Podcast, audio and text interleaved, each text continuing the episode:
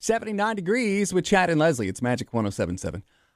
I came across something and I ran this by Leslie. I don't know if I'm on board with this or not. Oh, I'm totally on board with it. Are of you? course. Yes. Well- in fact, I have a great suggestion for you.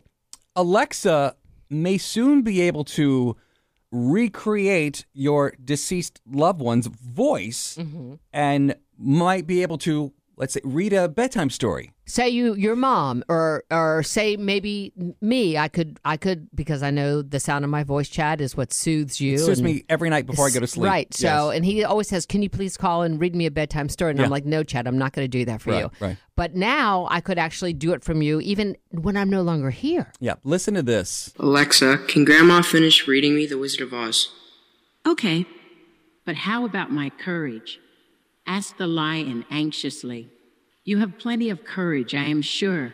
So that's the boy's grandmother who passed away. So how do they? Here's the thing Amazon announced earlier this week that there will be an impersonation function coming. And uh, after listening to audio of the deceased for just one minute, Alexa could, well, will be able to perfectly recreate their voice. Well, like Val Kilmer get- got a voice in In Yes. Maverick, in I Top get- Gun. that's- Yeah. Wow. Oh wow. Oh wow. I'm a little freaked out by this because I, Wouldn't you love? But if I tragically, if I wasn't with you, wouldn't it be nice? You, I, you could, I could. Wouldn't no? I mean, I wouldn't be broken up about it. How about your Mimi? Definitely my Mimi, yes. I would love to hear my Mimi's voice again. right? Wouldn't that be I mean, it's great? been like over, oh my gosh, 14, 15 Can you years. imagine if you got you could if she could you could hear her? If I could, if I could have a, a, a conversation with my deceased Mimi, that be that'd be a little weird.